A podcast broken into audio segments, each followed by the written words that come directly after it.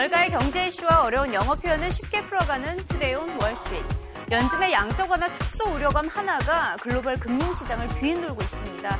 이멀진 국가들의 증시와 통화 가치 폭락이 외환 위기에 대한 공포감을 조성하고 있고 금값은 반등했네요. 과연 추세적인 반등인지 기술적인 반등인지 마크 파버를 비롯한 월가 전문가들의 의견을 들어봅니다.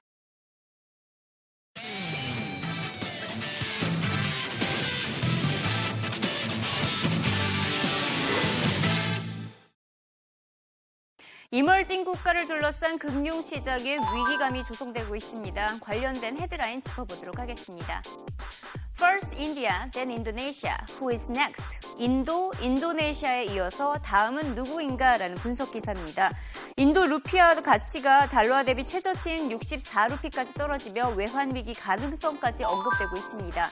지난 3개월 동안 인도네시아의 증시는 무려 20% 폭락했고 인도 증시는 10%, 태국과 필리핀 증시도 각각 17과 11% 하락했습니다. 미국 연준의 양적 완화 축소에 대한 우려감에 더해 이멀진 국가들의 경상수지 적자 폭이 확대되면서 자금이 빠르게 빠져나가고 있기 때문인데요. CNBC는 이멀진 국가의 금융위기 도미노 현상이 나타날 것을 우려하고 있습니다. 다음 타자는 싱가포르와 홍콩을 꼽았으며 말레이시아와 한국은 아직 안정권에 머물고 있다고 보도했습니다.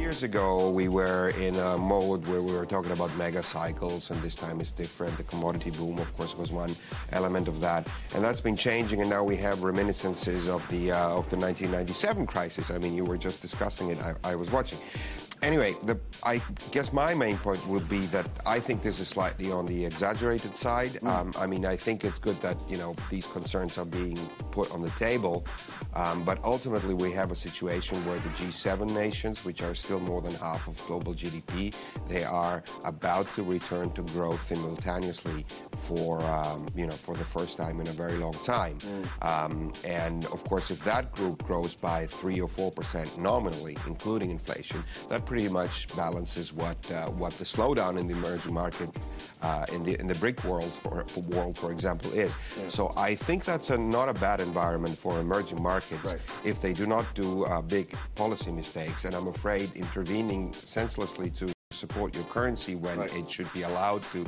simply depreciate uh, is probably part of that mistake. I'm, I'm not sure of all the details. Right. I uh, think there being. Don't you get. 이어서 유럽과 관련된 소식입니다. 헤드라인 짚어봅니다. Should you dive into European markets? 유럽 금융시장에 뛰어들어야 할까? 라는 기사인데요. CNBC는 투자자들이 지금까지 유럽 금융시장에 발만 담그고 있었다면 이제는 다이빙을 할 때라고 보도했습니다. 앞서 언급했듯이 emerging 국가에서는 자금이 빠져나오면서 투자 매력이 저하되면서 투자자들이 이제 유럽으로 눈을 돌리고 있음을 알 수가 있는데요. 8월 14일 기준으로 유럽 증시에서 거래된 매입 자금은 28억 달러로 15개월 내 최저치를 기록했습니다. 최고치를 기록했습니다. 아, 이는 7주 연속 유럽 금융시장의 자금이 유입 중인 것으로 나타난 것인데요. 스탠다드 차타드는 유럽 경제에 여전히 먹구름이 끼어 있긴 하지만 침체에서는 확실히 벗어나고 있다며 내년 유럽 경제 성장률로 1.5%를 제시했습니다.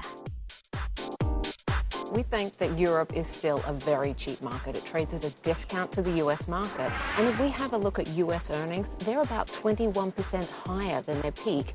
Europe is 36% lower. So we think there's a lot of opportunity to buy cheap names in Europe. I mean, the, the numbers that have been coming out today, the, the UK PMIs uh, were the best in, you know, however many years. Um, so the data does seem to be supporting the view that now's not a bad time to take a shot. Yeah, if we have a look, the manufacturing PMIs in the core and the periphery are both above 50, and that's expansionary territory, and they haven't been there for more than two years. If we have a look at unemployment, it's not as though that there's an unemployment number reported for the entire region, but if you look at Germany, it's the lowest it's been in its history. We look at Spain, their unemployment rate has actually started to decline, which is positive. Guys, 네, 이어서 안타까운 소식이 전해지고 있는데요. 헤드라인부터 짚어봅니다. Bank of America intern dies after reportedly working three straight days. 뱅크 오브 아메리카에서 일하던 인턴이 3일 연속 과도한 업무로 사망을 했다는 소식이 금융시장에 경각심을 안겨주고 있습니다. 3일 연속 밤샘 근무를 런던 지사에서 하다가 집에 가서 샤워를 하다가 사망한 것으로 알려졌는데요. 정확한 사인은 알려지지 않고 있으나 72시간을 연속으로 일했다는 사실에 논란이 커지고 있습니다. CNBC는 인디펜던트 신문사의 보도를 인용해 금융업계 인턴들이 일주일에 최소 110시간은 일하고 있는 것으로 나타났다고 전했는데요. 하지만 뱅크 오브 아메리카 측은 이 같은 인턴들의 과도한 업무는 자진해서 하는 경우가 많다며 애도의 마음을 표할 뿐이라고 밝혔습니다. 지난 2011년 CNBC가 실시했던 조사 결과가 생각나는데요. 아, 그 결과에 따르면 가장 스트레스가 많은 직업은 금융업계이며 이에 따라 병원을 가장 많이 찾는 사람들도 금융업계 종사자인 것으로 나타났습니다. 자, 이어서 기업과 관련된 소식 짚어보도록 하겠습니다. 스마트폰 시장, 특히 애플과 관련된 소식입니다. 헤드라인 짚어봅니다. Why Apple needs a gold or any other color iPhone. 애플이 금색 혹은 다른 색상의 아이폰이 필요한 이유에 대해서 CNBC가 보도했습니다. CNBC는 스마트폰 시장이 포화 상태에 도달하면서 이제 스마트폰의 사이즈보다는 색상 경쟁이 치열해지고 있다고 보도했습니다. 모바일 미디어가 일상에 자리 잡으면서 개인화 현상이 심화되고 있기 때문에 소비자들은 이제 개인의 취향에 맞춘 차별화된 스마트폰을 원하고 있다는 분석인데요. 애플이 다음 달 신제품으로 샴페인 색상의 금색 아이폰을 내놓을 것이란 보고서가 발표되면서 스마트폰 시장의 색상 경쟁에 불이 붙을 것이라는 전망입니다. Just went OMG. In the meantime, the stock got too cheap. And you saw a lot of analysts, they cut the price target to a level that was then under where the stock went. The stock's, it's a financial juggernaut. Uh, I don't, uh, I want new products, absolutely. It's interesting, you know, they're annualizing some very hot products that they have. We tend to give this new administration no credit whatsoever. That's probably wrong. I want to wait and see. I, I, you know, I want to pass judgment that this is already just a nothing phone because you know that's the, kind of the rap on Apple, and I'm kind of tired of that negative rap. Right. I mean, let's give them the benefit of the doubt. nice- Maybe there's something It's interesting. nice to keep refreshing, but it's not as though we don't really know what this will do. Let me look. Do we have a device that uh, is a fast-speed train? That do we have a transporter? Do we have something that could beam me up? Right. I mean, you know, kind of- thing. You know, no, I see nothing that can beam me up. That's what I want. I want something that's a transponder. takes me to Elysium to complete the whole wrap of things that were not that interesting that I saw this weekend. You saw that.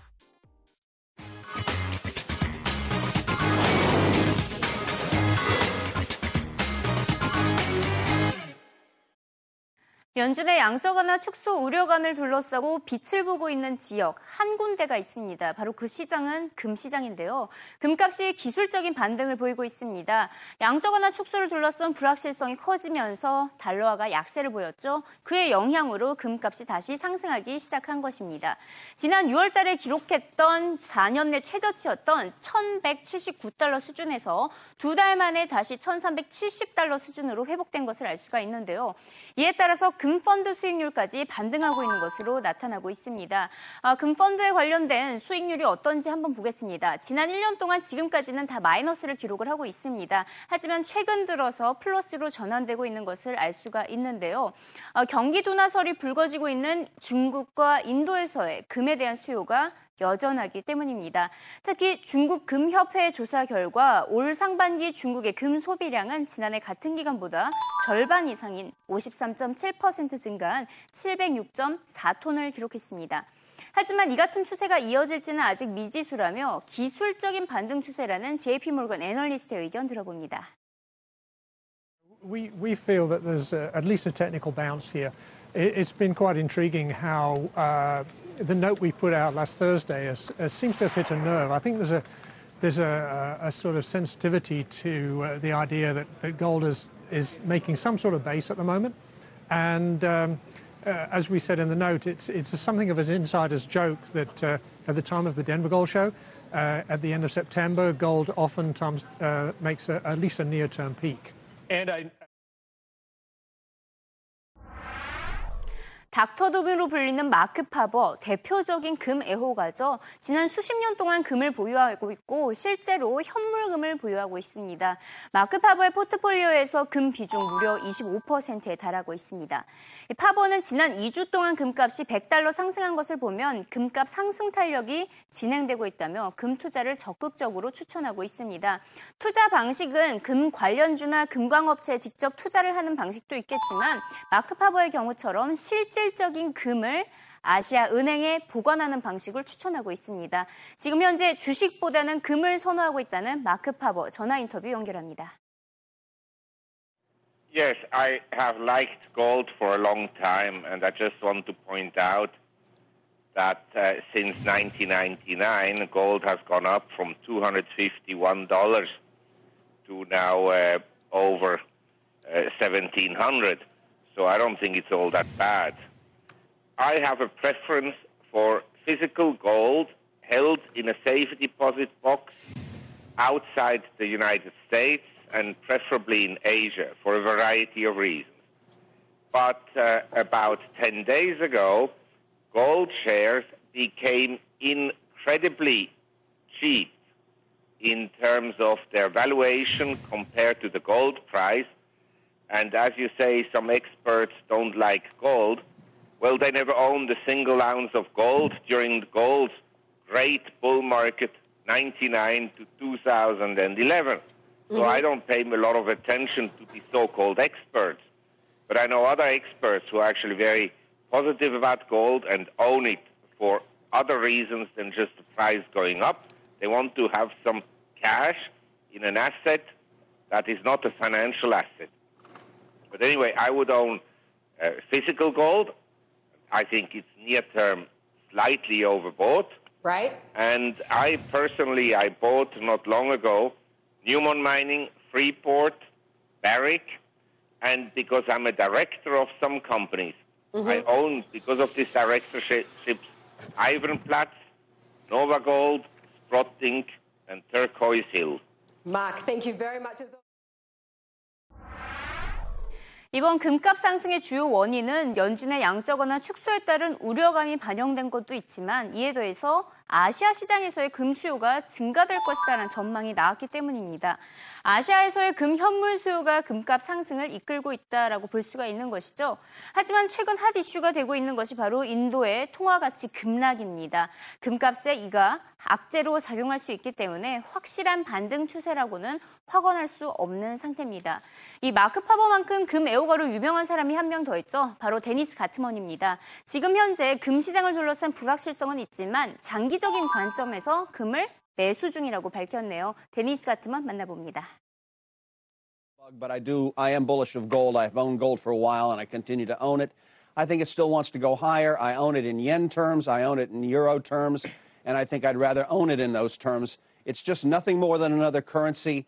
And in a world where there is some confusion, a la Egypt, money is moving to safer havens. It's moving to English speaking countries and it's moving to gold. Gold wants to go higher.